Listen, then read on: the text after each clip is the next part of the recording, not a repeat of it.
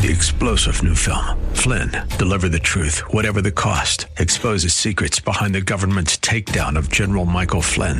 Flynn knew what the intel world had been up to. He ordered the first audit of the use of contractors. This set off alarm bells. He told the truth. He was the most dangerous person for Donald Trump to hire. They had to get rid of Flynn. Flynn, deliver the truth, whatever the cost. Available now. Watch it today. Go to salemnow.com. Salemnow.com. Coming up this hour, why is it important for us to talk about our own sinfulness? And then we're excited to be joined by Dr. Holly Catterton Allen, author of the new book, Forming Resilient Children. You're listening to The Common Good.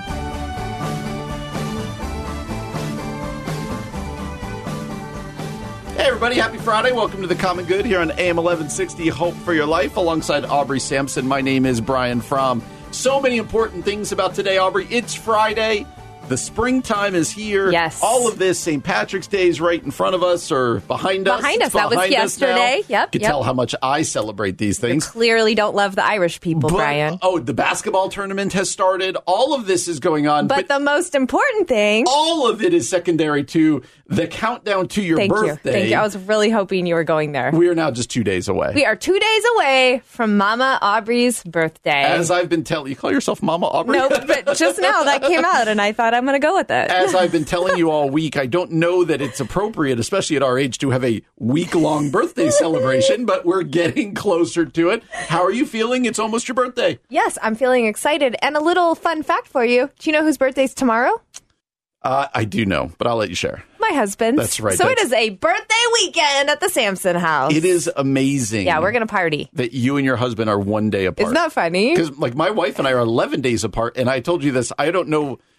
Uh, maybe two other couples Yeah. who are closer in age than my wife and I. And you're like, oh yeah, me and Kevin are a day. Yeah, we're a day. Par- One time we went to get prescriptions refilled. This was years ago, and the guy asked if we were brother and sister, and I was like, funny. "Look, it's twins?" not the same birthday. Okay, come on, slow One was down." born at like 11:58. Right, the other day. So happy birthday! We hope everybody takes time to celebrate Aubrey you, over thank you, thank over you. this weekend. All right, Aubrey. It is also we're in the middle uh, of Lent right now. We are in the middle of kind of that walk towards uh, Easter. yes, And uh, Tish Harrison Warren, she wrote a, a great op ed at the New York Times. And that's what uh, I was coming to you. Tish is a priest in the Anglican Church. She writes all sorts of things, namely prayer in the night for those who work or watch or weep.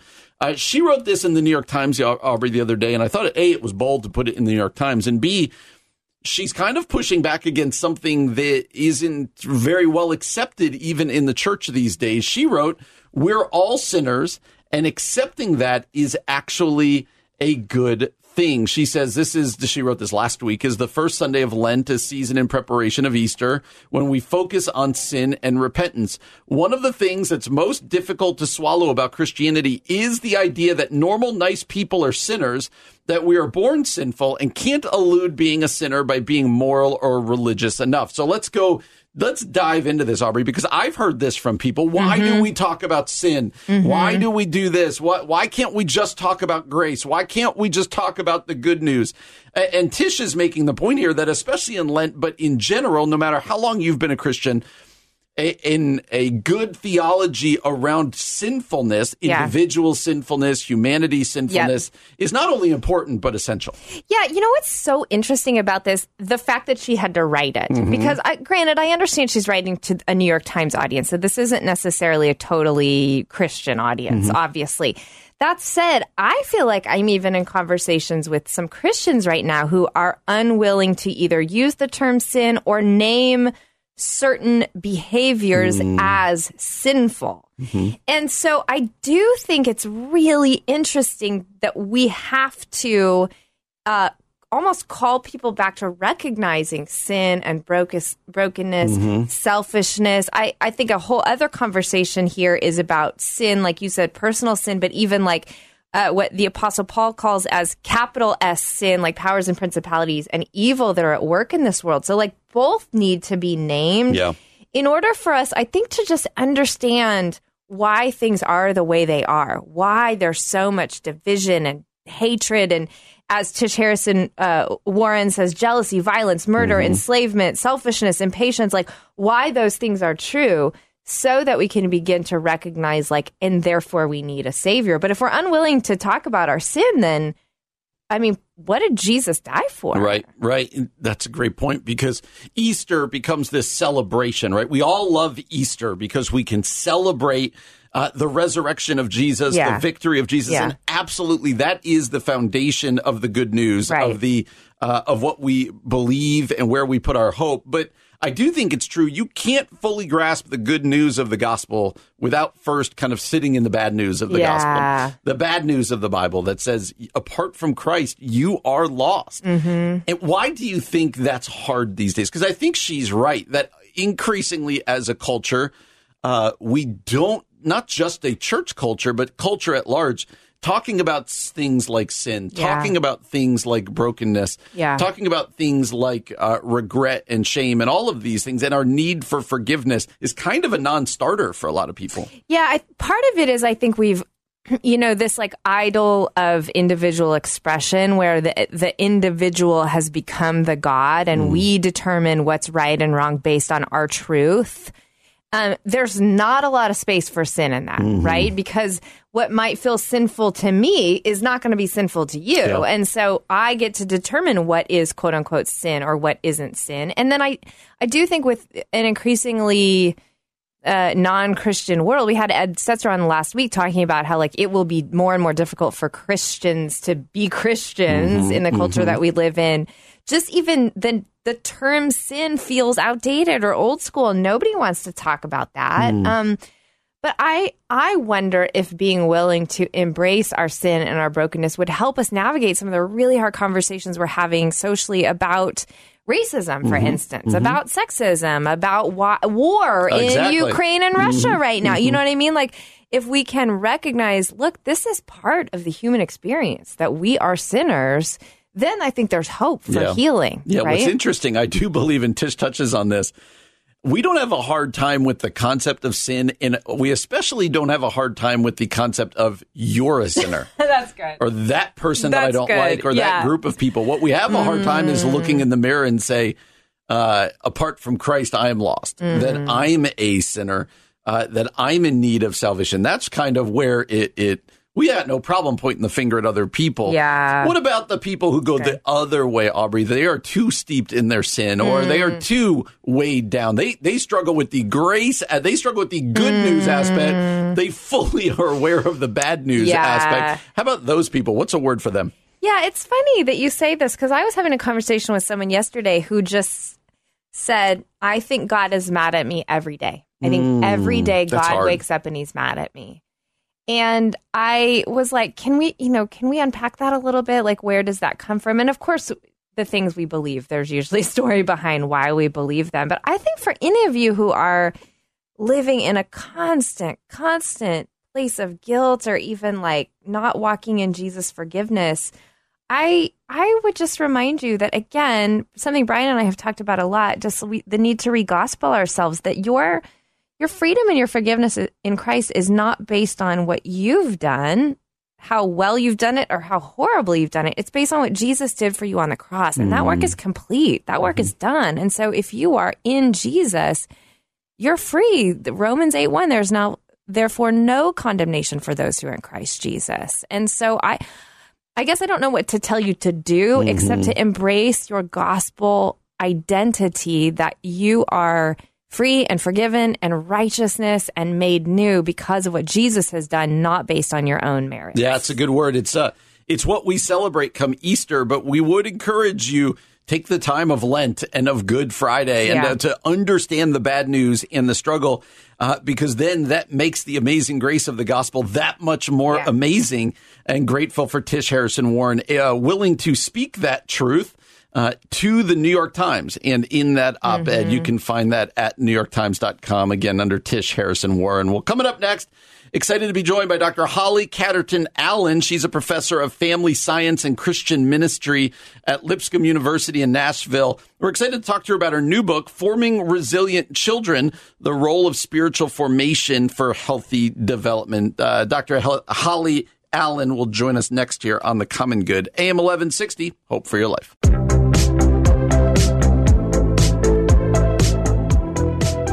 Hey, friends, welcome back to The Common Good here on AM 1160 Hope for Your Life. Alongside Aubrey Sampson, my name is Brian Fromm, and Aubrey and I are thrilled to be joined by the author of a new book called Forming Resilient Children The Role of Spiritual Formation for Healthy Development. She's professor of family science and Christian ministries at Lipscomb University, all the way down in Nashville, Tennessee.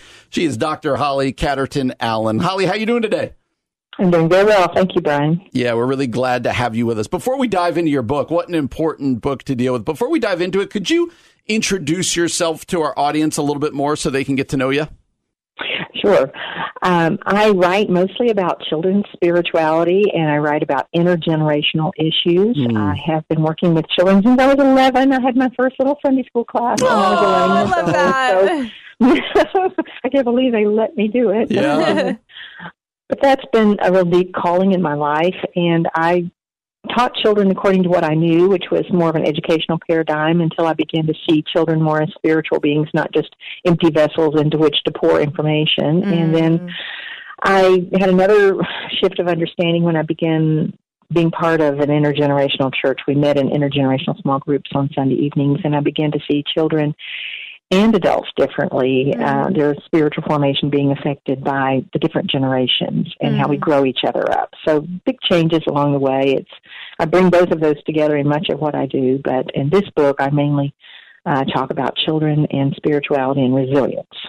And Holly, besides just the background that you mentioned, what made you decide to write this book? I had been working with college students in a course on nurturing children spiritually, and we began working with children whose parents were incarcerated. And I began mm. reading that literature, wow. the literature about children whose parents are incarcerated. The next year, we worked with children who were refugees, and I began reading that literature. Wow. And that literature intersects with the resilience world, and I began to see the interconnections between how we nurture children spiritually and then what the resilience writers are talking about, how we uh, help children become resilient. There's just a lot of common ground there, and I mm-hmm. realized that though I was already writing a book on children's spirituality, I needed to just transpose it and move it more yeah. toward how it it uh, helps us raise children resiliently. Mm-hmm. And Holly, uh, for a parent listening out there who wants to see their kid, their their young child. Uh, grow in their faith and understand what are one or two things that you would tell them be doing this now when your kids are young are there something that comes to mind for you yeah, two or three very simple things. We often think that when we nurture our children spiritually, we need to do something formal. Mm-hmm. I would actually recommend more as you go kinds of things. Mm. Uh, you know, where did you see God today? And then uh, if you start early with that, you would certainly need to be offering ideas. Oh, I saw God in that rainbow. I saw him in the fabulous clouds we saw today or in the rainstorm. And you can start with what you see around you in nature, but then, you know, you can move on into well, this is how I saw God today. Someone helped me with the copier. I was just so frustrated, and this guy came along and he just he knew what to do. It was so lovely.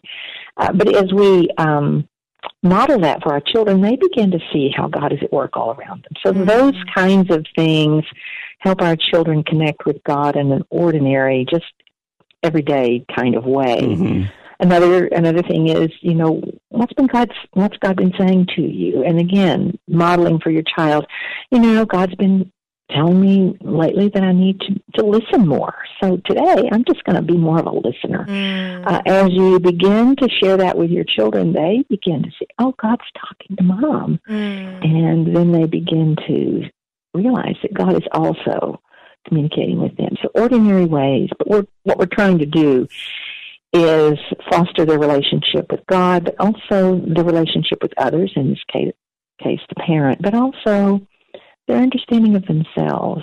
I would say generally in Christianity, we've left out that little piece mm. that God is really wanting us to know who we are, that we are His, and how He's called us uniquely, which in, entails knowing ourselves and our children. Yeah often don't get enough encouragement to be asking themselves these questions. Mm-hmm. Who am I? What's God calling me to be? And That kind of thing. Mm, that's good, Holly. You mentioned earlier that um, some of the research you've done was kids who have experienced quite a bit of trauma.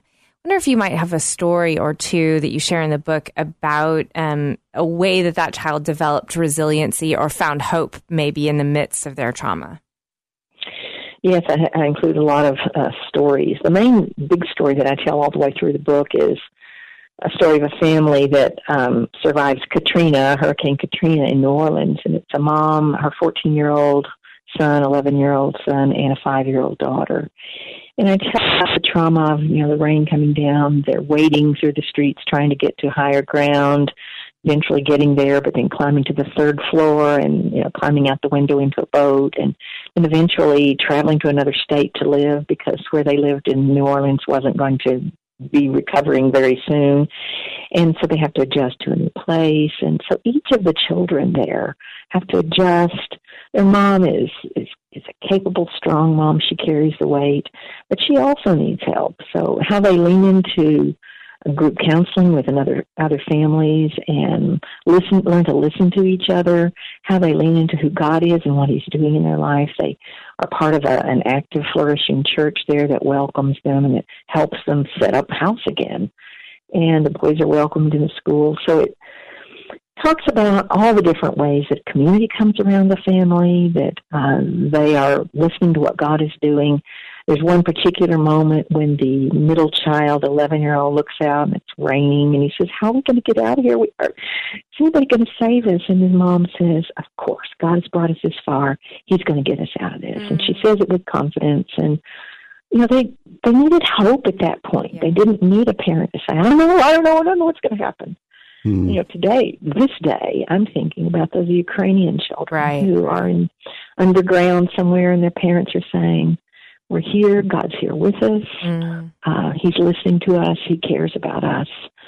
Um, and of course, they don't know. Mm-hmm. They don't know if they will survive. Right. But at that point, you say to your children, absolutely, God is here. Mm. He knows we're here. He's with us. Mm. And yes, there is hope. Mm. Yeah. That that parent must speak those words and children take great hope and comfort in that, and that's what we want for them. Even yeah. I mean, no matter what happens, but especially when they pull through, they will know, they will remember that parent expressing deep faith and that's right. God indeed is mm. at work in their lives. Mm. And so ho- good. Holly, as we kind of wrap this up, how about COVID? How has COVID changed the landscape for little kids? Um, and, how we relate to them, the resiliency they're going to need to show. What have you seen as the result so far of these two years of COVID? That has been so interesting to see this book come out right in the middle. Um, That's right. I said early in the book that there are basically two kinds of kids: kids that have already hit some bumps and already hit a wall, um, and have already needed that resilience. And then kids whose lives have been pretty good, you know, good mm-hmm. enough parents, good enough schools, good enough churches.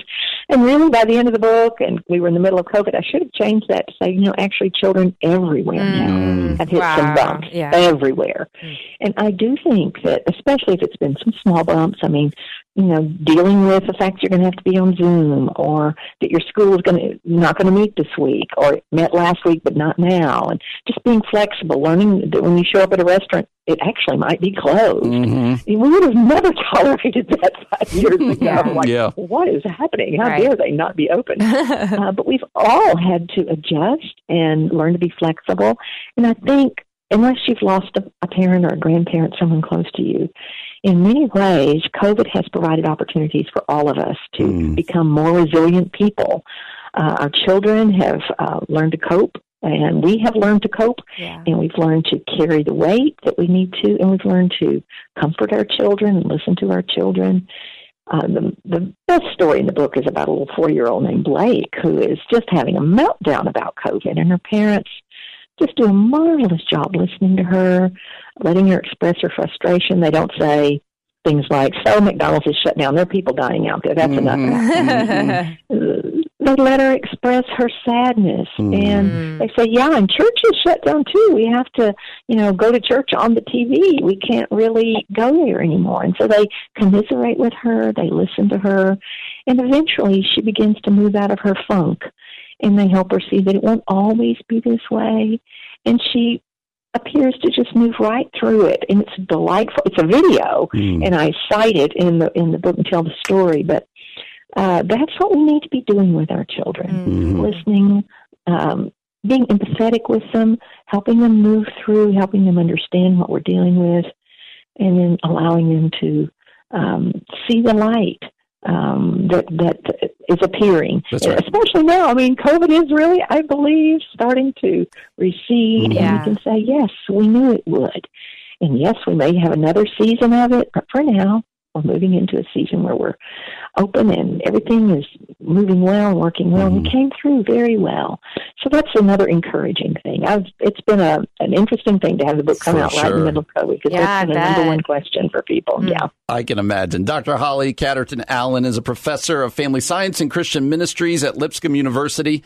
Also, the author of the new book that we've been talking about, Forming Resilient Children The Role of Spiritual Formation for Healthy Development. I'd encourage people to go pick that up. You can get it on Amazon or you can go to ivpress.com. That's ivpress.com. Holly, it's wonderful to meet you. Thanks for spending some time with us. Thank you, Brian. Thank you, Aubrey. You're listening to The Common Good on AM 1160. Hope for your life. Hey, friends, welcome back to The Common Good, AM 1160, Hope for Your Life.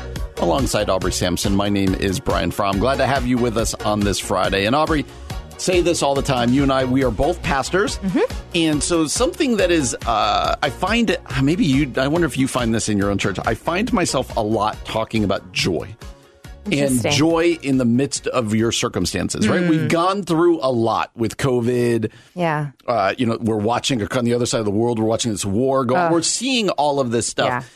And the question that I often wrestle with in my own life and try to cause other people to wrestle with is this question Can you be joyful in the midst of difficult circumstances? Or is your joy always tied to circumstances? Are they mm. linked together? Yeah. And the Bible makes it clear uh, in the book of Philippians, particularly, and other spots, that we can be joyful even in the midst of suffering. We know that it's just hard. It's just difficult Totally. to live out. Totally. And so I want to have that talk a little bit more because I, I believe there's people out there right now who are struggling, right? You maybe lost a loved one to COVID. Yeah.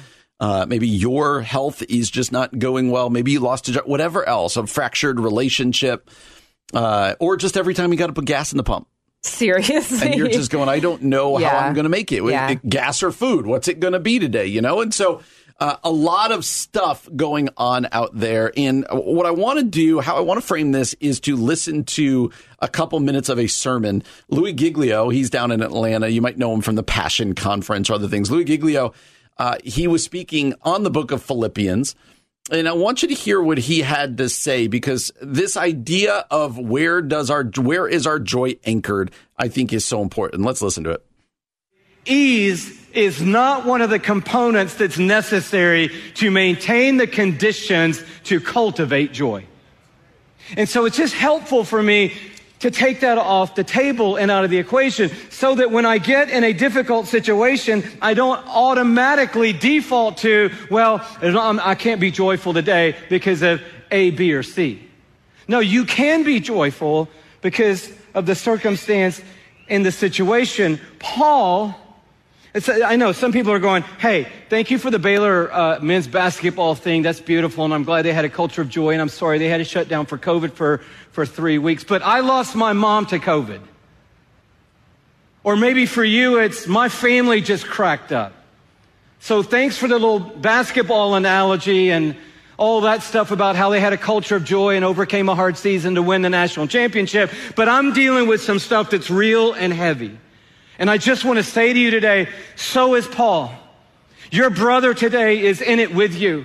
He is not speaking to you from the rafters. He's down in it with you. And when you do the math and check the dates of the writing of this letter and the death of our brother, they are in the same year. So this man, this brother, this spirit-filled believing apostle Paul is writing within, we don't know, a month or three months of his execution. And he's saying, rejoice in the Lord always. And again, I'm going to say it one more time. Rattle the chain, rejoice. So apparently, ease is not necessary to have joy. I just love So listening to other people, Yeah. good speakers, Yeah. talk about this. But Aubrey, let's talk about this first uh, theoretically, and then I want to get to how do we actually live this out. Yeah. But theoretically, Uh, why is it so important for us to realize that our joy cannot be tied to our circumstances, but we have a different option here? Uh, right. Why is it so important? Because our our circumstances change so often, and the older you get, Brian, I think you can attest to this. The more we begin to realize that like pain and suffering are not the exception to the rule; they're the rule, right? Mm, and yeah. so if you cannot find joy and goodness and um, moments of like life giving um, hilarities, Marva Dawn says, in the middle of what is often a you know day to day experience of some type of pain and suffering on different levels, of course, but then I don't know how any of us will make it through. And ultimately, ultimately, what we know is we find that joy as we anchor ourselves in Jesus Christ, and the Holy Spirit fills us with joy. But Brian, wouldn't you say it's it's hard? so hard. It's so hard Yeah. because, first of all, we live in a. The American culture is one of comfort. Absolutely. We value comfort. Yes. And so when what we value isn't happening, Yeah. we immediately attribute that to God. yes. If if I, if the greatest value culturally is comfort, and I'm not or ease to use Louie Giglio's Mm-hmm. words, I'm not experiencing ease and comfort. Therefore, God must be punishing me, or therefore something must be off, or therefore God can't be trusted. God isn't good. God, yeah, God can't be trusted, And, like and it's not to say in other parts of the world they don't want comfort, but you, I mean, you could speak to this better. You lived for a year in Africa. Uh-huh. I don't feel like I went to Africa for like 10 days, or Yeah. you think of the Ukraine right now, or whatever else. I don't think their highest value when I was in Africa is ease and comfort. Right. I mean, certainly this is like a daily bread community. Can Mm-hmm. we eat today? Will our children have a future? Can we not die before the age of 19? Yes. A luxury car with like leather seats and enough cup holders is not the big complaint Mm-hmm. over there in Zambia. Yep, yep. And so the question becomes uh, how then do we go through difficulties? Because the Bible's really clear. Here's one thing we have to be honest about the Bible never holds up an idea that if I'm doing well in my relationship with God, my life will be easy. Never. And and It says the opposite. Yes, it says the opposite. And the difficult part is the message, like the opposite message, is so loud that if your life is going well, God must be blessing you and God has favor for you and God. And it's just so twisted in our mm-hmm. minds. And the reality is, you're right. The Bible talks about suffering as part, specifically part of the Christian life, because we're joining in Jesus' suffering, and God uses our pain and suffering to make us more like Christ. What we know is that suffering is not forever. We know that like a day is going to come when we see Jesus face to face and all the suffering is gone. But um, the reality is we will have troubles, period.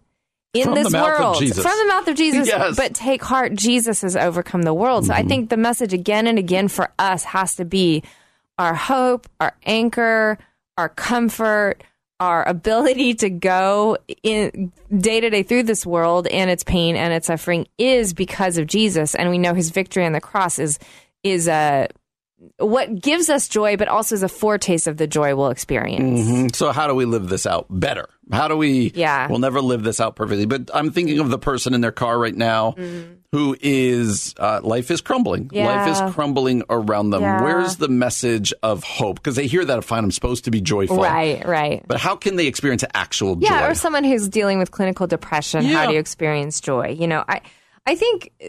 I, let me speak anecdotally from my friend Jen, who's fighting uh, stage four breast cancer. I've talked about her on the show Mm-hmm, before. I mean, literally life or death for her.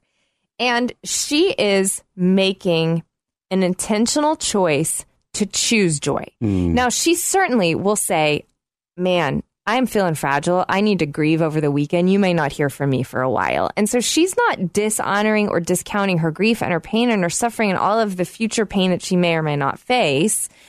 But in that, she's going, okay, now I need to choose joy. Now I need to find hope and life and like go, like almost go joy hunting, like find where there are moments where I can discover joy and bring joy to other people, step out of my Yeah. circumstances. And so I do think there is some practical, like there are some things we can practice uh, mentally, emotionally, spiritually to be like, okay, Lord, help me to find moments of joy discovery where I see you doing something, or help me bring joy to other people when I don't feel it myself.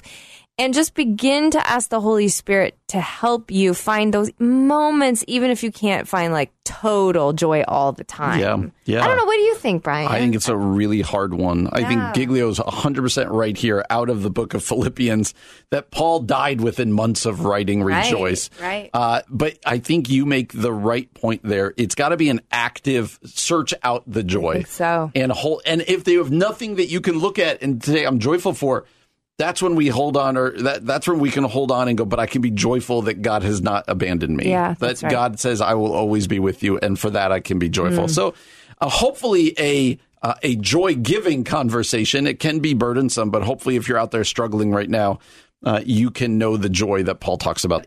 You're listening to the Common Good on AM 1160. Hope for your life.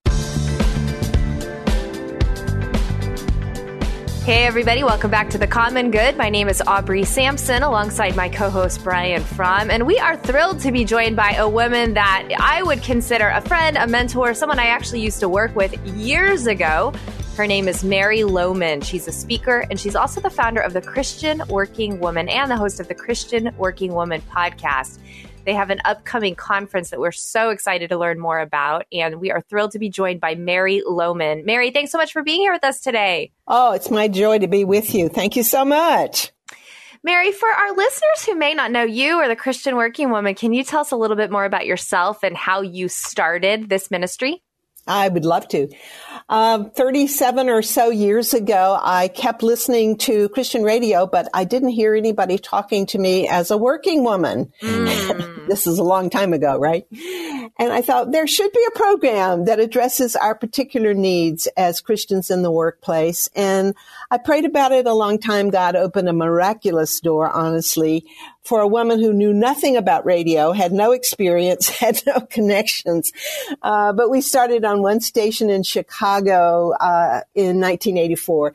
And then uh, it seemed to f- meet a need. And so many other stations took it, and now we're after all these years, we're heard on about 400 or so stations. Wow. That's awesome. That is amazing. And Mary, tell us over the years, what have you seen God do in the ministry, through the ministry, the radio show, and all the other things you guys do? Well, the amazing thing is, um, and and our focus is always God's word is relevant to whatever you're going through, and God's word has answers. And so let's see what the word of God says. And, and uh, most of the issues we deal with are relationship issues. That's no surprise, is it? And, uh, so, you know, just encouraging women and men to, to realize their jobs as a calling, not as just something you have to go pick up a paycheck with. But, you know, there's no sacred and secular in a Christian's life. Everything's sacred. And That's so, right. Uh, that's been our focus. Uh, go to work as a light in a dark world and, and let God use you there. And so we've seen, we've seen many, many wonderful miracles as God has used that. Oh, it's so amazing, Mary. And, and you have an upcoming conference that we're so excited to talk about the Unra- Unwavering Confidence Weekend Getaway. It's April 22nd through the 24th. Can you tell our listeners more about the event and how they can register? I would love to. Uh, we've been doing these for like 32 years now. That is this will be the 32nd one. And the reason we do them is because there is something about getting away from all of your everyday stuff to a, a, a nice place with a bunch of other women who are in similar situations who love the Lord and the fellowship and the, and the messages and the, you know, everything that happens there is to equip you, encourage you, uh, to go back out to that life you live and, and be encouraged and, and better e- equipped to serve the Lord. So every year I see what God does and I'm convinced that it's worth, it's worth the time and the effort and the investment we make. You know, after going through COVID and we had, we had one, uh, our last conference in 2019 canceled, you know, like weeks before it was Oh, due wow, thanks to wow. COVID. So we've had two years off and we've all gone through just, you know, incredible stuff. Yeah. And so as we thought about the theme of this conference, what do we need? What do we need to talk about? And we need confidence.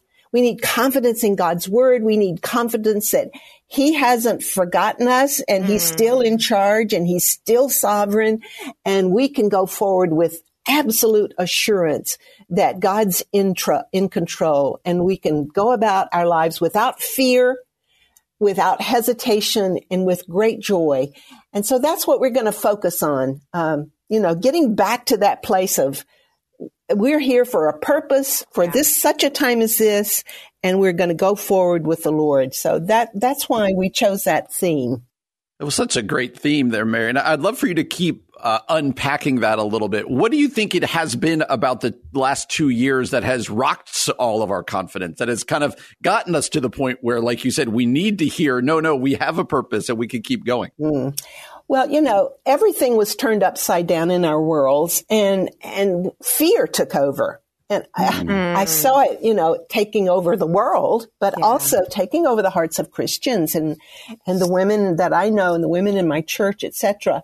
And I thought, this is not of God. This fear is not of God. And so we need to be a light in this dark world. We need to say that God is still in control. Mm. But, um, and be confident of him because I think it, it, it tends to, to shake your faith, doesn't right, it? Right, right. Hmm. And, and James says you become double minded and you're unstable in all your ways. So I think a lot of us have felt this, well, is it ever going to end? And am I always going to have to wear a mask? And, and will life ever be normal? And all of those issues, we lacked the confidence that God is still sovereign. So that's, that's why I think this is an important theme for us to leave this conference saying, Hey, we may not like what's happened and we may wonder why God let it happen and we may have all kinds of questions, but we are confident of mm. this, yeah. that God is in control and he who has begun a good work in us will mm. keep it going. Amen. Oh, so good, Mary. Mary, I know you also have Bible studies and devotionals. Can you share about some of the other resources that are offered through the Christian Working Woman? There's a lot on our website, christianworkingwoman.org, and the blog that you, uh, the podcast that you mentioned. Uh, we COVID burst several things that are now going to go on forever, and one is a Tuesday night Zoom Bible oh. study. Yeah, and uh, we have women from all over the world over a awesome. hundred women who join me on Tuesday nights, and we're just gonna keep that going. It's just been such a blessing. We do some monthly Saturday Zooms, so those things have been the fruit of COVID. We would have never done them mm. otherwise. Wow! Wow! And now we're reaching people we couldn't reach except through uh, the virtual means that we have. So we thank God for that, mm. and um, we're just always trying to think of what can we do to encourage people. Uh, recently, I started something we're calling the hidden word, and we're challenging women or men, we have men too, to memorize scripture. So we're mm. setting up a, a, a monthly scripture passage. We're memorizing Psalm 139 right now. And by the end of March, we'll be quoting that. We have over 200 people who said, okay, I'll take the challenge. So oh, nice. That's life changing, you know? Yeah, it is. Yeah, yeah. And Mary, the Christian working woman, uh, why do you think it's important, uh, very foundationally, that men and women see their work as a calling, as a mission field? Why, why are you feeling so passionate about that over all these years? Well, just think about it. We've got Christians all over the world going out to their jobs, uh, some you know, every day to mission fields where people don't know the Lord. And that, mm-hmm. that mission field is becoming even more needy than ever before. I mean, right. the work, the job place is just changing dramatically. And so uh, people are, uh, they just desperately need to see my job is just as much a calling as my pastor or the missionary I know. I am to go here to be a representative of Jesus Christ, mm-hmm. to be a mm-hmm. guidepost to Jesus and to live a question generating life. That's what I talk about. A life that causes people to say, what is it with you? You're different. And then you can give an answer for the hope that's in you. And so we just have so many stories of how God is using people as they see their jobs as a mission field. You know, this is where God's sending me. It, we don't have secular jobs, right? We, right, that's right. Yeah, they're all sacred if you're a, a Christ follower. Oh, such a good word for all of us, Mary. Thank you so much for that. Mary Lowman is a speaker, founder of the Christian Working Woman, and host of the Christian Working Woman podcast. You can learn more about the Christian Working Woman and register for the Unwavering Confidence Weekend Getaway.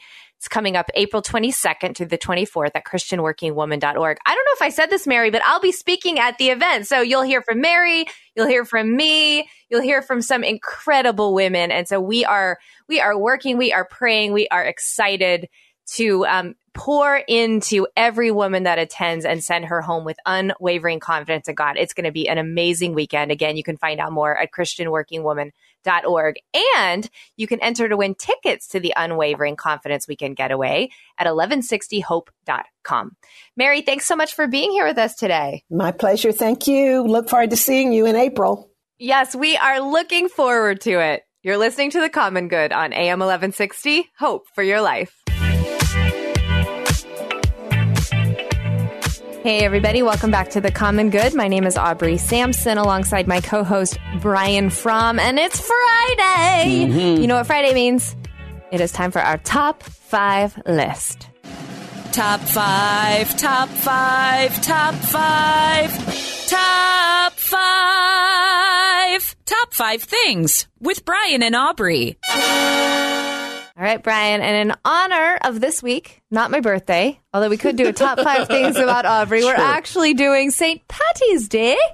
Top five green foods. Yes, which was much more difficult yeah. than one would have thought. Yes, it was. Namely because when you think of green foods, you normally think of vegetables. Right. And you didn't want to have vegetables on your list. I, I, I would like this to be an accurate list. And so there is a one or two vegetables that are going to pop up on yes. my list, but uh, no, I had to think, and I also didn't want to go fake. Like you know, if you like M and M's, there's no real difference between the green M and m and the red M and M. not. That's it's right. Just right. One screen. So you could go if you did that. You could go that way. But yeah. I feel good about my list. Okay, I feel good about my list too. I feel solid. Are you ready to start with number five? I am. I am. Number five. My number five favorite green food, the cucumber. Oh! Oh, you like a cucumber, do I, you? I love cucumbers. Well done. I will, I could eat sliced cucumbers. I can. I'm. I like cucumbers. Yes. So number five, the cucumber. Now, cucumbers are one of those mysterious things where is it actually a fruit because it carries its own seed, even though people think it's a vegetable? Sort of like a tomato. Is in a salad?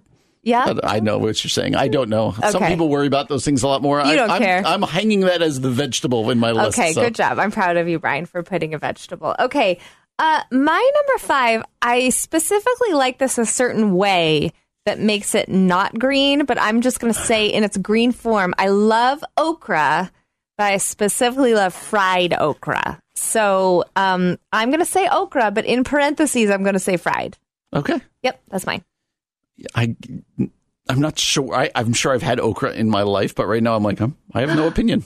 Really? Oh, I'll I'll get you some fried okra from uh, C- Cracker Barrel, and you'll be happy. Oh, so I love delicious. Cracker Barrel. Yeah, I love Cracker so Barrel. delicious. All right, number four, and I'm going to own the fact that I have not had this in a very long time. Okay. Uh, but I do feel like there was a season very early in our marriage. My wife would make this. I think I'm right about this. Okay. A pistachio cream pie. Oh, look at that! Green okay. pistachio, and it's kind of it's frozen or it's at least cold okay. whipped cream on the Never top. Never had that before. Pistachio cream pie. I'm going to go with that. Okay, so I'm going to stick with the pie category, okay. and I'm going to go key lime pie as my number four. I thought about that one. Yeah. I thought about it. Go, tell me about the key lime. Why do you love it? Uh, I like the sweetness. I like the flavor. I like that it's green. Like uh, for, for also a cold, today. also a cold pie, which is kind of a refreshing type of pie. So yeah, key lime pie. I, I, definitely had to search for that one to remember that I liked it, but I do. This is what makes the green food very difficult. I feel like if we were doing top five pies, mm-hmm. I would not say the pistachio cream, and you would not say the key lime. Accurate, which very tells accurate. you how far down we have to yeah, get here yeah. uh, to get there. I like right. that we both have pies on our list, though. Number three. Uh, and interestingly, I do have to own the fact that my wife and I went to a Mexican restaurant the other day, and I specifically told her I'm not a big fan of this, but in the green, I, am enough of a fan of yeah. this that it's going to get here. That's just guacamole. Yeah, that's going to be on my list too. Yeah, yeah. Carrie, yeah. my wife, Carrie loves guacamole. Yeah, so do I. And if we're sitting at a table, we went to a Mexican restaurant together on Friday. Fun. And she, like, you know, they give you the chips. Yeah. If if it's sitting in front of us is guacamole and salsa, I yeah. will spend the entire time on the salsa, and, and she'll, she'll spend guac. the entire time on the guacamole. Excellent. Yes. So excellent. she's if she's reading this, she's like, whatever. But I'm saying again, to get into the green list, I needed to go. So I'm going to go with guacamole, okay. even though in our family, I probably enjoy guacamole the least. Gotcha. Okay, that's fair. That's Number a fair three. assessment. Number three for me is a kiwi, the old kiwi fruit. I don't like kiwi. Oh, you don't? Oh, I love kiwi. It's so yummy. Okay, all right, that's fair. What don't you like about it? I don't know texture. Okay, yep, that's fair. That's Okay. fair. Okay, all right, Brian. How does one even eat a kiwi? You need a spoon, right? you don't need a spoon. You just have to. You do have to slice it though, because you don't want to eat that fuzzy. The brown part is Right. gross. I always think of like spooning it out, which always seems weird. Oh no, I me. don't do that. I usually slice it almost like um, a flat orange, and then you just eat it, but you don't I eat that bottom part. Does that make Gotcha. sense? Yeah. Anytime you have to say you have to avoid the fuzzy part, I'm out on that food. Just avoid the fuzzy part.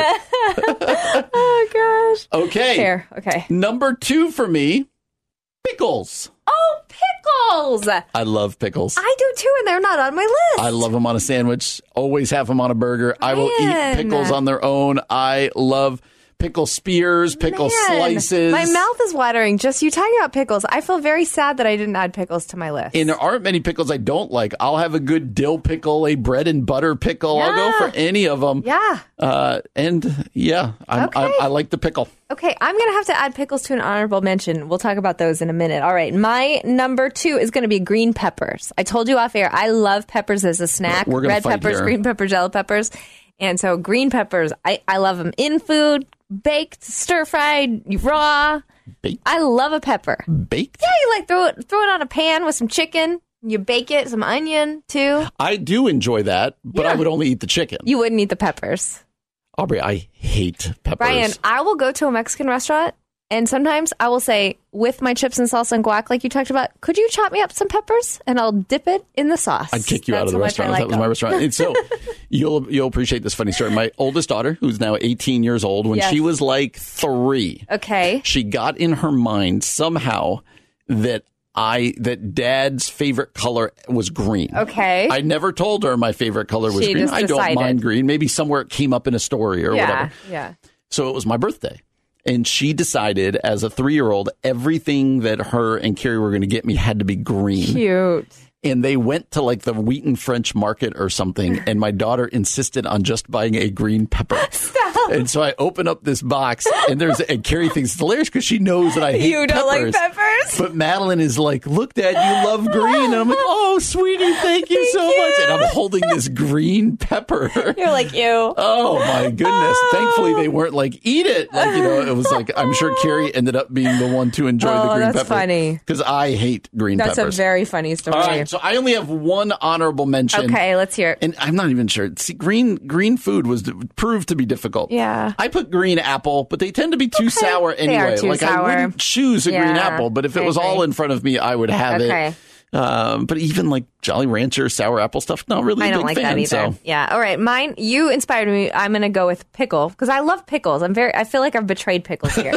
and then um, I do like collard greens. That, those are from like growing up in the South. I like collard greens. So that'd be a, an honorable mention. All right, Brian, your number one green food is. My number one green food is mint chocolate chip ice cream. Ah, mint chocolate chip ice cream. Uh, which I do love. Again, it's the fact that it's green that got it on the list because if you if we went out for ice cream, it wouldn't be the top five ice creams that I, I would see. order. Okay. Gotcha. My son, on the other hand, loves mint chocolate So chip does ice Kevin. cream.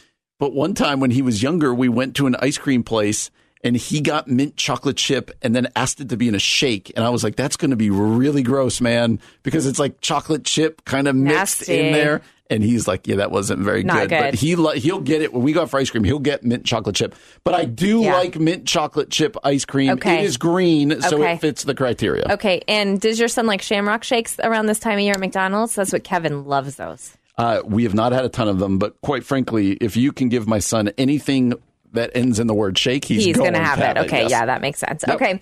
Uh, my number one was your number three. I'm gonna go guacamole all day long. Mm-hmm. Lo- I would have said avocado, but truthfully, I love guacamole. There you go. Love dipping my peppers in guacamole. Gross. all right. Well, there was our sort of random green list food in honor of St. Patty's Day. If we missed anything, let us know. We would love to hear what your top five green foods are as well. When we return, we're going to share some stories from the wild world of the internet. You're listening to The Common Good on AM 1160. Hope for your life. Here's some weird stuff we found on the internet. Here's some more weird stuff we found on the web. Hey, everybody, welcome back to The Common Good. My name is Aubrey Sampson alongside my co host Brian Fromm, and it is the end of the show. There you go. And at the end of the show, we like to do something really fun where we explore wacky and wild stories from the internet that we have never looked at until this moment. But Brian, before we go there, we need to Mm-hmm. pause and we need to announce and say something really, really celebrate. important. Celebrate our amazing producer, Debbie. It is her last day on the common good. We love her. She's been fantastic. And Mm-hmm. so we just want to pause and give Debbie a round of applause. You can hear my round of applause, people. there it is. Debbie, thanks for all you've done Thank for you, us. Debbie. Thanks for who you are. And we're so excited for what God has next for you. And we still believe we're going to see her on Monday. Like she's still going to come in. Yeah, that can't be Like, possible that she won't right? be here. I, I feel like the saddest thing is we're going to miss all of Debbie's incredible uh, like theme songs that she builds for Yes. us. So that's going to be a real loss. Besides the fact that It's gonna be you she's moving on. oh no, nobody wants that. Nobody wants. So thank you, Debbie, for who you are and what you've done for us. All right, Brian, are you ready? Mm-hmm. I'm ready for these. All right, wild and wacky stories from the internet. I'll share the first one. This is out of Georgia. A man blew sixty thousand dollars in COVID funds on a Pokemon card. Okay. a 31 year old Georgia man will spend three years in prison after using almost $60,000 of his $85,000 COVID 19 disaster relief loan to buy a Pokemon card. He's a man in Dublin, apparently. He applied for a small business administration loan for that economic injury disaster loan. Okay. And he said that he was in an entertainment business, which may or may not be true. But then he went on to use almost $60,000 of the $85,000 that he received to buy a rare Pokemon trading card, Charizard. I feel like my boys might actually have Charizard, so I need to see if it's worth some money there. Uh, anyway, this money was clearly supposed to be given by the government to help businesses struggling and surviving a pandemic, not for trivial collectible items, says Philip Whistler, acting special agent in charge of FBI in Atlanta. So he will uh, possibly spend three years in prison, and he was ordered to pay $85,000 in restitution in addition to a $10,000 fine. So That be does not- careful what you're spending your COVID money on. That's right. Next one's out of England. Woman hasn't eaten fruit or vegetables in 22 years, lives on chicken nuggets due to phobia. No. A British woman has said that she hasn't eaten fruit or vegetable in 22 years and claims to be perfectly healthy on a diet of chicken nuggets, fries, and potato chips. Uh-uh. Summer Monroe, 25 years old, has an avoidant restricted food intake disorder, which makes her gag just thinking about eating an apple or a banana. Wow. She says, I can't remember the last time I ate a fruit or a vegetable. It's not that I don't want to try, it just makes me feel sick, and there's part of my brain that physically won't let me oh, do it. Oh, This is kind of sad. She claimed that her phobia originated when she was about three years old when she tried to eat an apple but physically couldn't. She claims it was ignited, she claims, after she was forced to eat mashed potatoes against her will one night. Summer turned down her grandfather's offer of $1,800 to eat a single pea because the situation was so dire. Her regular her diet consists of skipping breakfast, eating a bag of potato chips at lunch. Her dinner consists of 6 to 8 chicken nuggets with a side of fries every night. Surprise, surprisingly, the picky eater claims to be in excellent health and does not take any vitamins or supplements.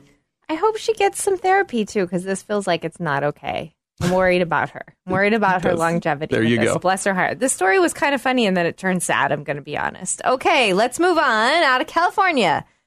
I hope we said this to you, listeners, that the first time we're seeing these stories is when we're sharing them with you. So sometimes they hit us, and I'm laughing because here's the title Border authorities find 52 reptiles hidden in a man's clothing. A man who tried to slither There you go. past the U.S. border agents in California had 52 lizards and snakes hidden in his clothing, authorities said on Tuesday. I don't want any snakes near me, let alone in my clothing. The man was driving a truck when he arrived at the San Ysidro border, crossing with Mexico on February 25th, and he was pulled out for additional inspection, U.S. Customs and Border Protection said in a statement. Agents found 52 live reptiles tied up in small bags. This makes me feel better that they were in bags. The next sentence not going to. But they were they were concealed in the man's jacket, pants pocket, and wait for it, groin area, the statement said. Nine snakes and 43 horned lizards were seized. Some of the species are considered endangered, authorities said. Smugglers will try every possible way to get their product in or across the border, said one of the Customs and Border Protection directors.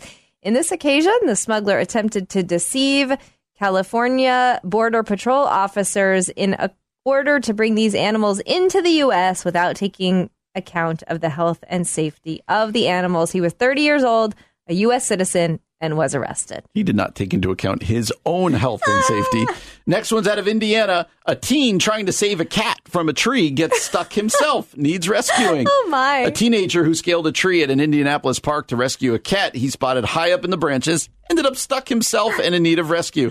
The 17 year old boy was on the north side of Indianapolis Saturday afternoon when he saw a cat and decided to rescue it by climbing 35 feet into the tree. The teen, identified in the release only as Owen, told firefighters he was trying to do a good deed and bring the cat to safety. While Owen had no trouble climbing up the tree, his positioning did not allow the same ease in getting down. Firefighting crews were called to the park and they used a rope system to lower the boy safely to the ground about two hours later. The teen was checked by medics, found to only have a few scrapes, and was released to his parrot parents, although the cat remained in the tree. Oh, so sad. The owner, uh, the 21 year old owner of the cat, did end up hiring a private company to retrieve the cat. Wow. Okay, if this was a rom com, the boy would be 21 also. She would be 21. He would climb the tree. The whole thing would still happen the way it did, but the cat owner and the guy would fall in love. Yes, played by Tom Hanks and Meg Ryan. Meg Ryan. All right, that's a good story. All right, here's a one out of Arizona. A New York City man was rescued twice in two days on Arizona hikes. A New York City man who needed to be rescued twice on consecutive days while hiking in a northern Arizona mountain range is urging others to pay more attention to winter weather than he did. Warning, unless you're an experienced alpine mountaineer, do not attempt Humphreys Peak in the winter. There's so much snow that it's difficult to follow the trail and very easy to fall off of it. Moreover, the wind is absolutely brutal, Philip Vasto said in an online post. 28 year old Brooklyn man first called 911 last Wednesday about 7 p.m. while he got lost hiking on the trail. And then apparently uh, called again the next day when he needed help Learn being your lesson, rescued. buddy. Right. Uh, so he injured himself the second day. An Arizona Department of Public Safety rescue helicopter was sent to pick him up, and another hiker who had stopped for help. Vasto, that's the hiker's name, was provided with preventative search and rescue education about the conditions on the trail and the approaching winter storm and encouraged to not attempt the hike again. I feel like that's really good advice for him. Yeah, but the being given like that sort of training after needing called twice in a row, it seems like the old uh the, the the they closed the barn door after the horse already left. yeah, right? gotcha. like feels gotcha. like that should have happened on the Should have front happened end. before they let him go hiking or whatever. Well, all right. That's a lesson for all of us. Do not go hiking unless we're prepared. Well, thanks everybody for joining us today. We'll be back again on Monday from 4 to 6 p.m. For Brian Fromm, I'm Aubrey Sampson, and you've been listening to The Common Good on AM 1160. Hope for your life.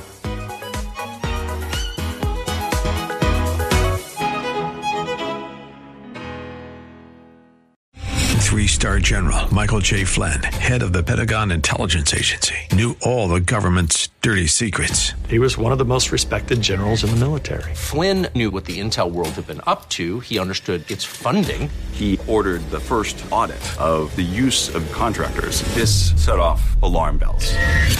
The explosive new documentary, Flynn, Deliver the Truth, Whatever the Cost, uncovers the facts behind this scandal. Flynn told the truth. He was the most dangerous person for Donald Trump to hire. I find out the worst enemy that I'm going to face in my life is right here in America. They took my assessment and they wanted me to change it. And I was like, I'm not changing it. They had to get rid of Flynn.